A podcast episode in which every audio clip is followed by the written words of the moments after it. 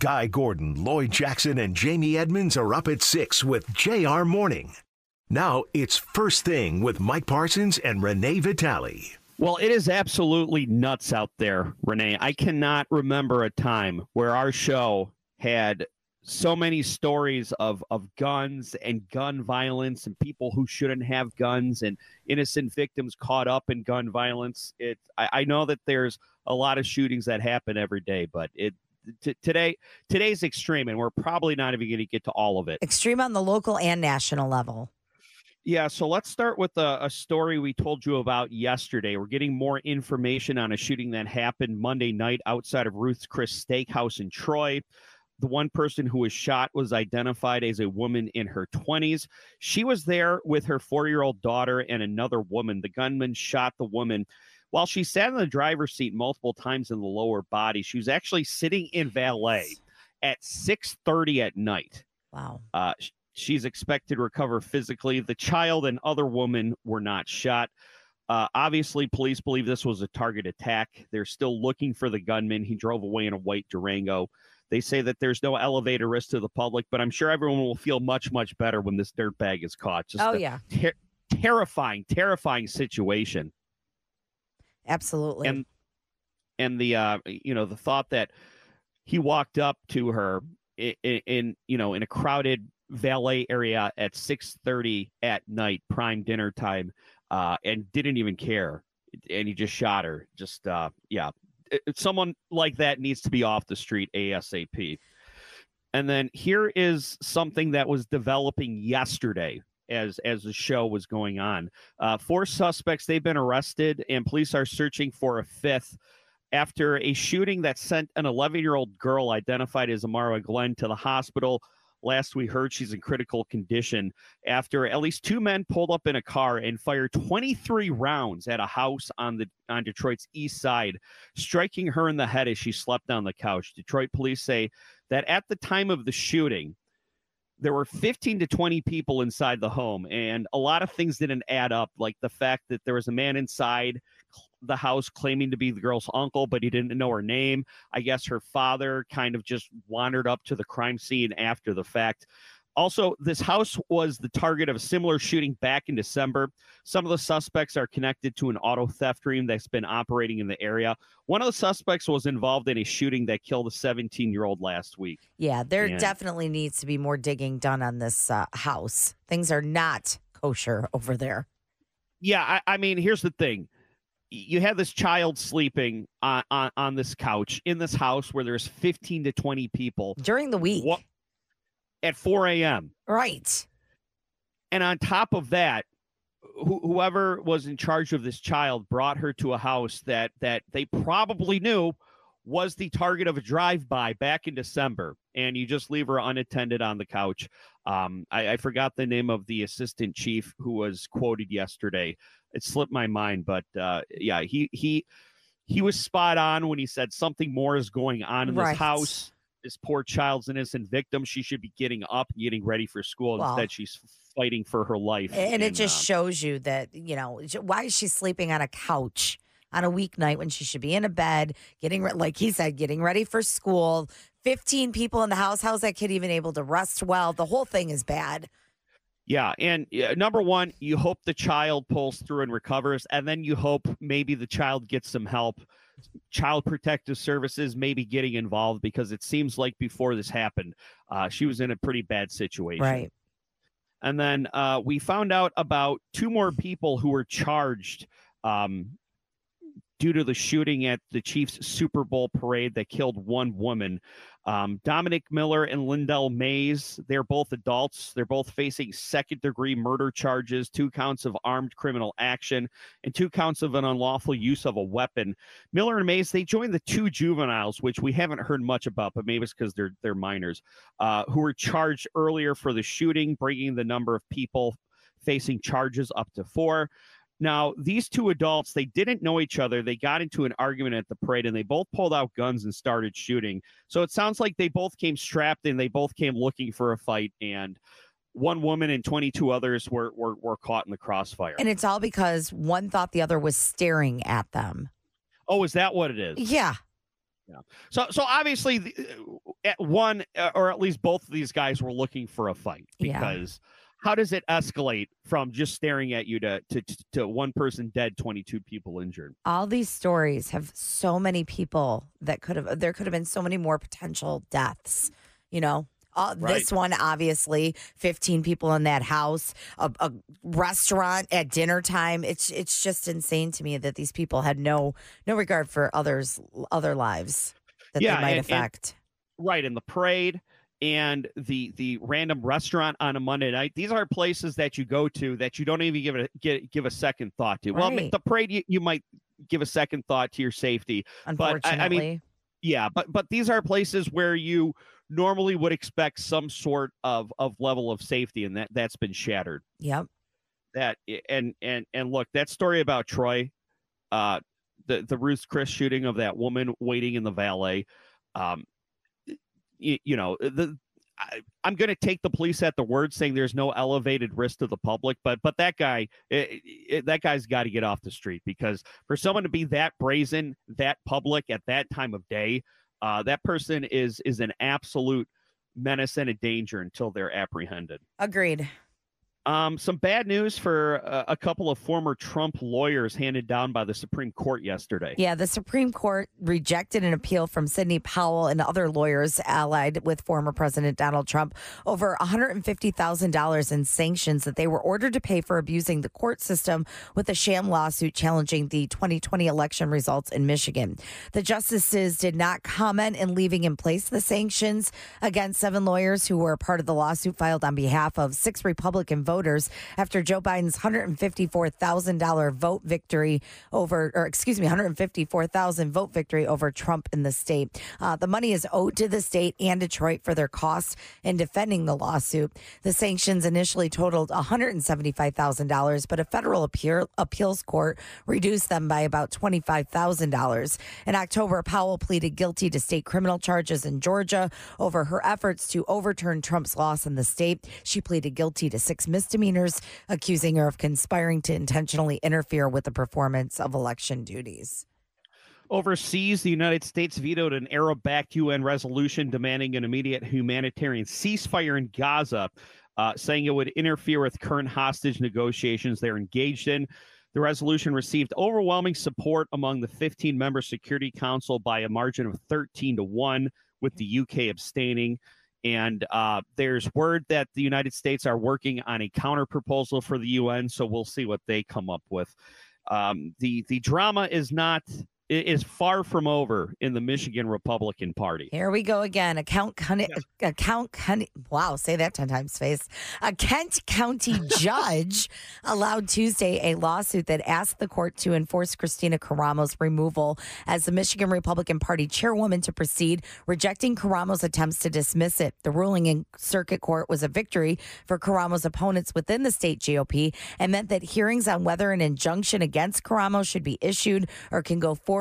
The Republican National Committee has formally recognized former U.S. Uh, Representative Pete Hoekstra as the Michigan's GOP chairman, but Karamo has refused to step aside, continuing to hold meetings and even spend the party's money. A court ruling could require her to depart. Karamo's lawyer argued Tuesday the matter was an intra-party political dispute that the court shouldn't get involved in.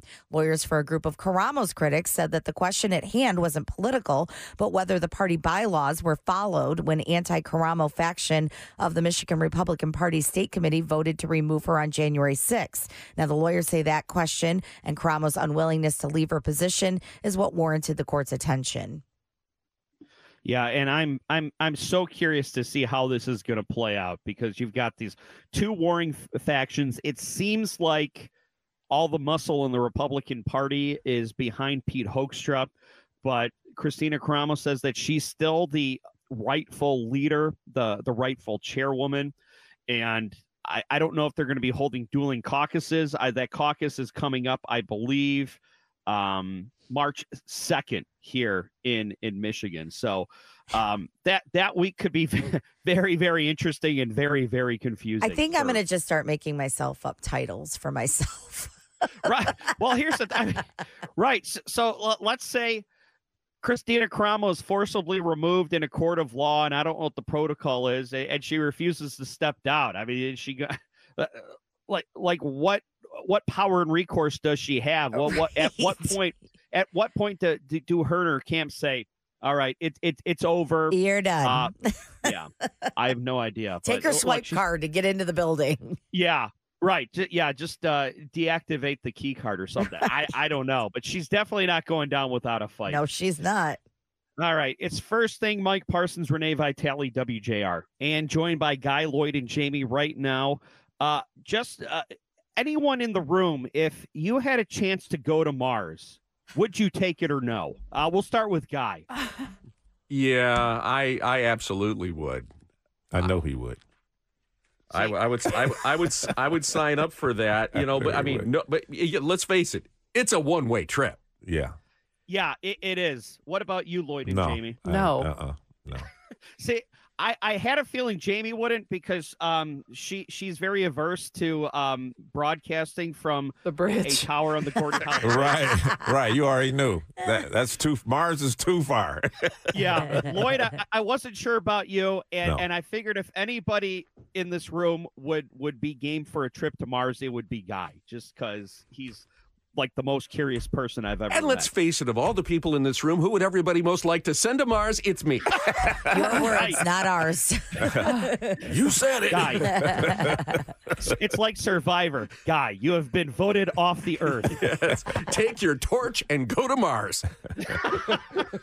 well you know nasa is is inching closer to it um they're looking for four people to live in their mars simulator down in houston for a year now I I'm with Lloyd and Jamie. I wouldn't take the trip to Mars, but I might live in the Mars simulator for a year. Um, somehow they're going to um, replicate the uh, living conditions on Mars as as as well as we know it.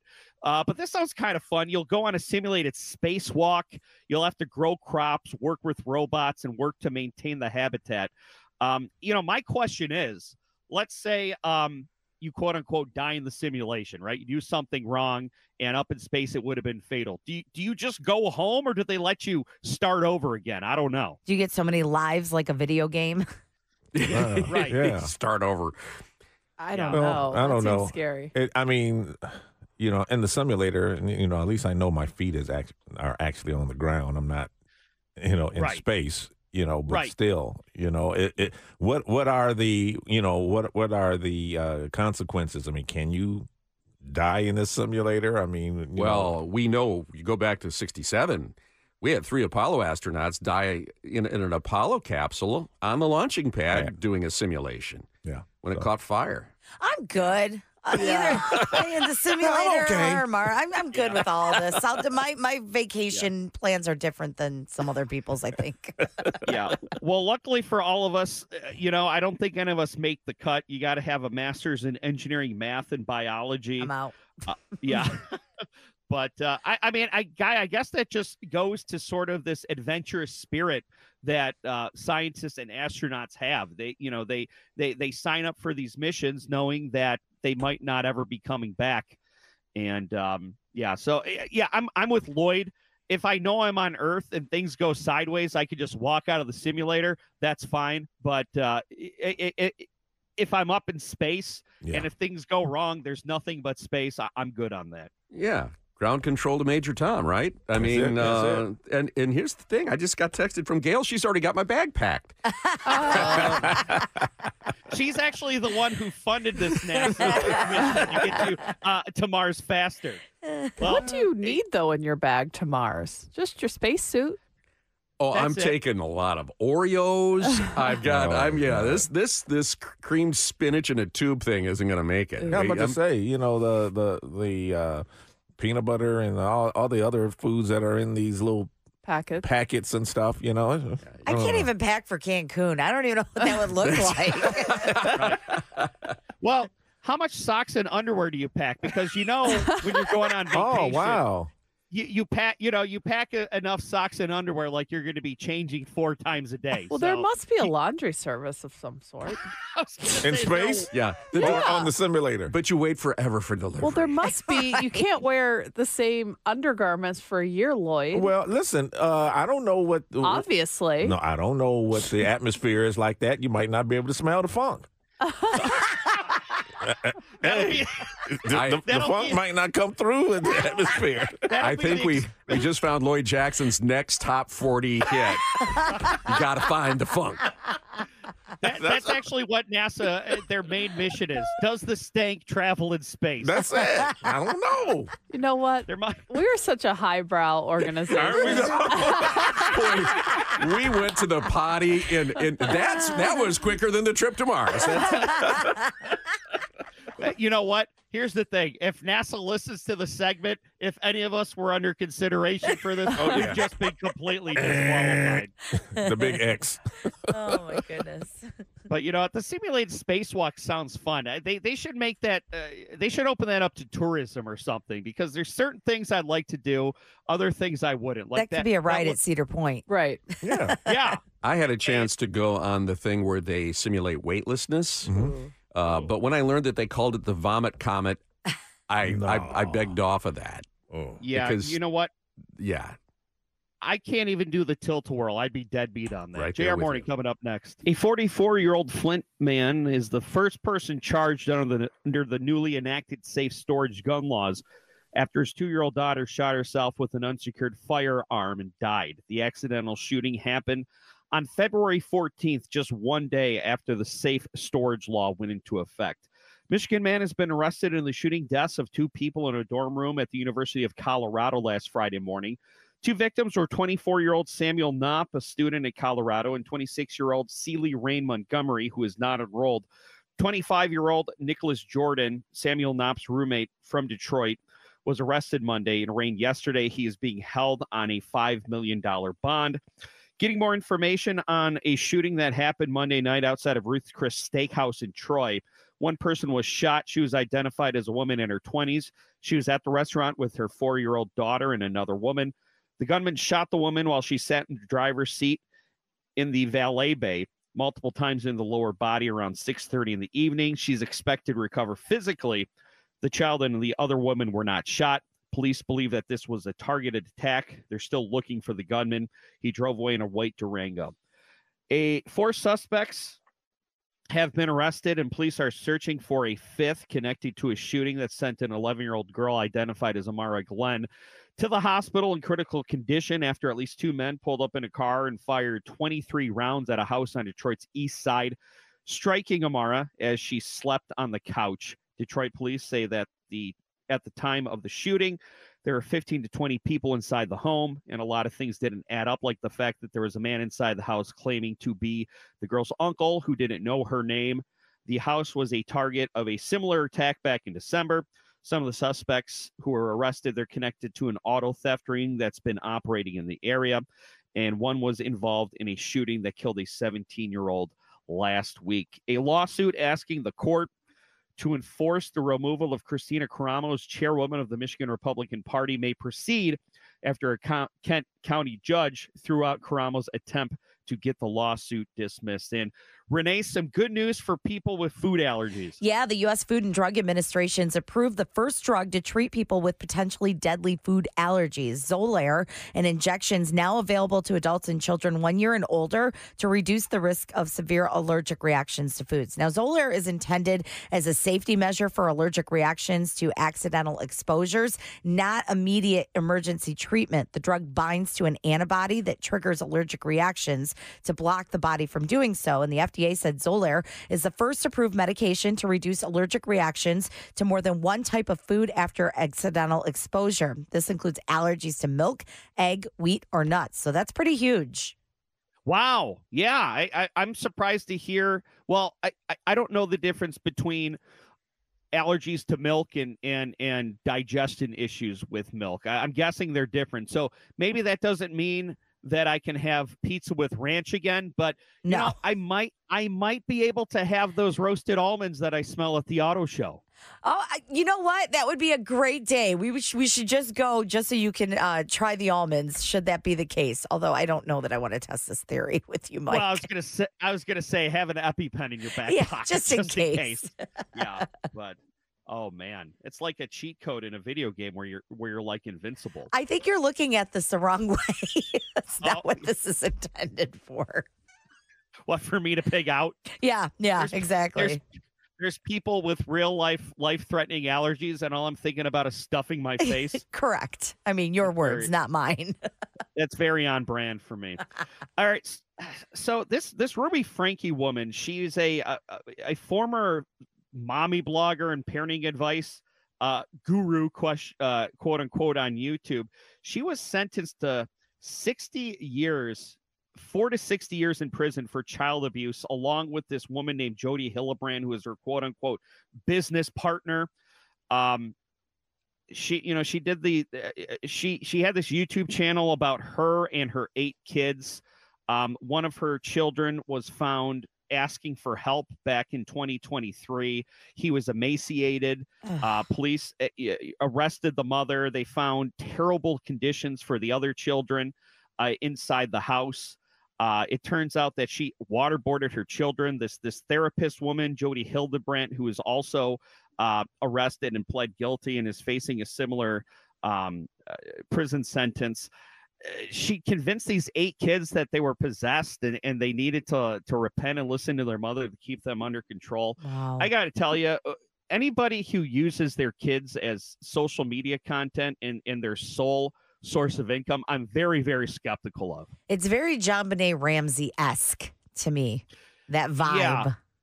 Yeah, it, it, it is. And I mean, you can just tell. Look, kids are kids, right? They don't want to be a party. They they don't want to be forced to do things for social media clicks. Eh, They're only doing it because their parents want them to. So I, I'm glad these people were busted, and hopefully these kids get the help they need. Yeah, and she even admitted to kicking her kid in the head with boots on as a punishment.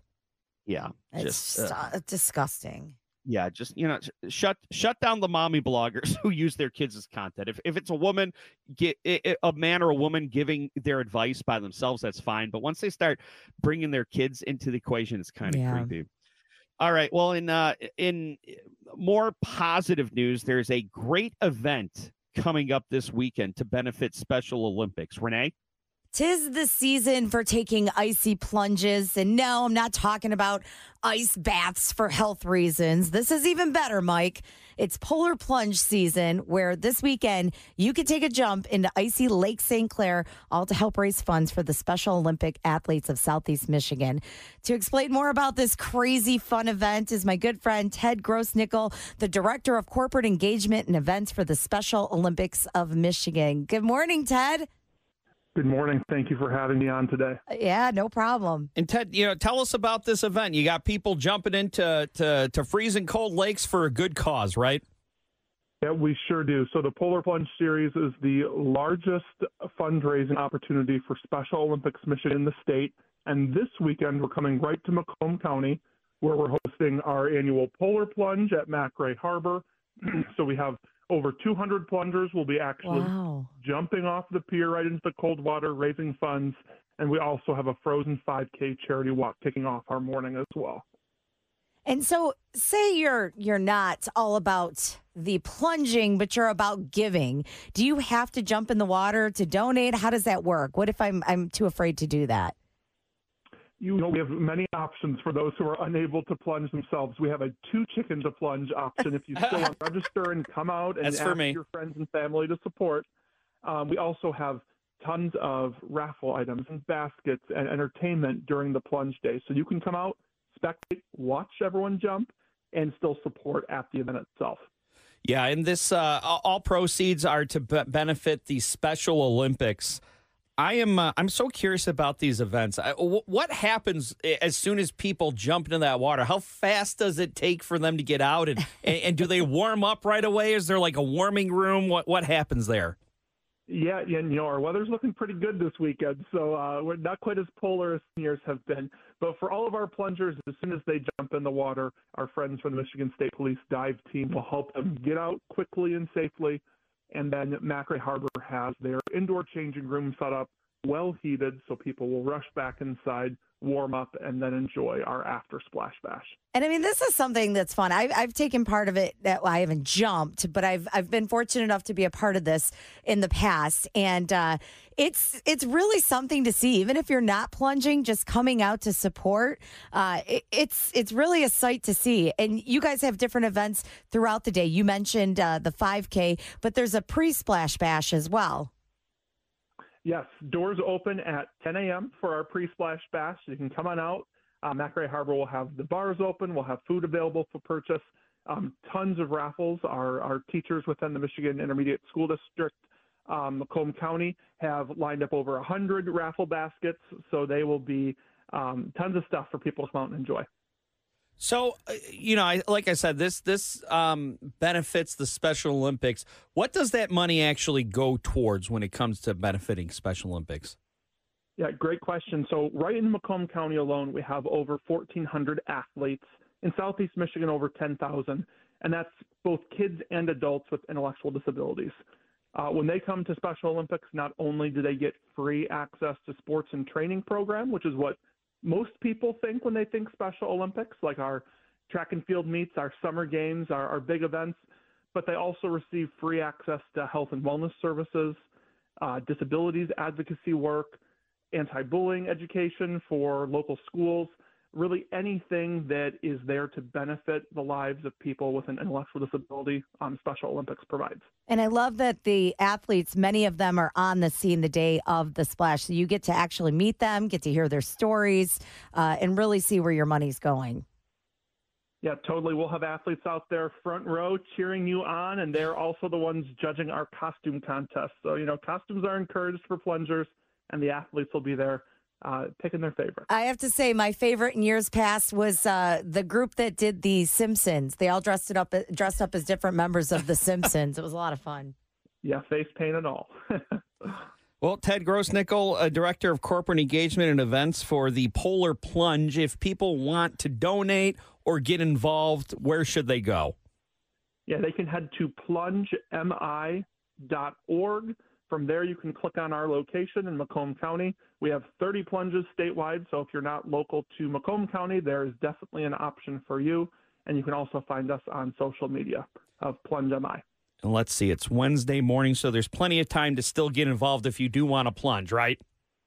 There certainly is, and we will accept plungers registering on site. We do recommend a minimum $100 either donated or fundraised to participate, but still plenty of time to get signed up. There you go, Mike. You can make a game day decision and plunge. Yeah. I know it's on your mind to do it. I'll do it if you do it, Renee. I'm emceeing. Oh, oh, okay. wow, how convenient. Well, Ted, best of luck with this event, and thanks for taking some time with us. Thank you so much. I appreciate it. First thing, Mike Parsons, Renee Vitale, WJR. The Environmental Protection Agency and the Biden administration may be relaxing some of their electronic vehicle mandates over the next decade. So, what's behind the possible change of heart? Paul Eisenstein, senior contributing editor for Headlight News, discusses it with the JR Morning crew. Auto dealers, automakers, and consumers all lamenting the fact that the EV transition has more speed bumps in it than perhaps most of us anticipated. And especially for the automakers, they've begun to see a slowing. The, the, make no mistake, electric vehicle sales are still increasing. They're just not increasing at the rate that they were before or the rate that was anticipated. And that means some adjustments. But the Biden administration wasn't showing any inclination in allowing for that, regulatorily speaking. Well, now they are. Uh, the Biden administration is asking the EPAs to engage in some flexibility in terms of the deadline by which automakers need to reach 65% EV sales, for instance. What are the long term impacts, short term impacts of this? Paul Eisenstein, senior contributing editor for Headlight.news, joining us live this morning with some analysis on that. Paul, good morning. Hey, good morning, guy. Good to be with you. And uh, by the way, I'm glad you got that right. A lot of people get that story wrong. They think that EV sales are slowing. It's just the rate of growth. You nailed it. Thank you. Well, we we try to be accurate every now and then. Um, uh, you know, the but the, this how significant is it that the Biden administration, especially under the political pressures that they are seeing from both Trump and others, are saying, you know what, we need an adjustment. I, I'm impressed with this. Uh, think about how many times we, as people in just conversations, talk about we wish the government were more flexible to adjust to real world situations as situations change. So the fact that they are rolling this back, or at least they're planning to delay this, not eliminate it, but delay it, uh, means a, a level of flexibility you don't normally see from Washington.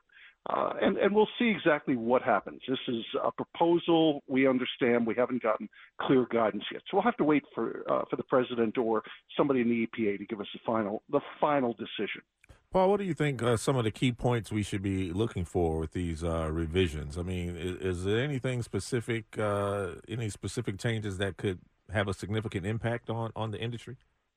Yeah, it, it would appear that they're giving the industry a bit more time uh, before they have to reach, uh, well, basically as much as two thirds of the new vehicle market going all electric.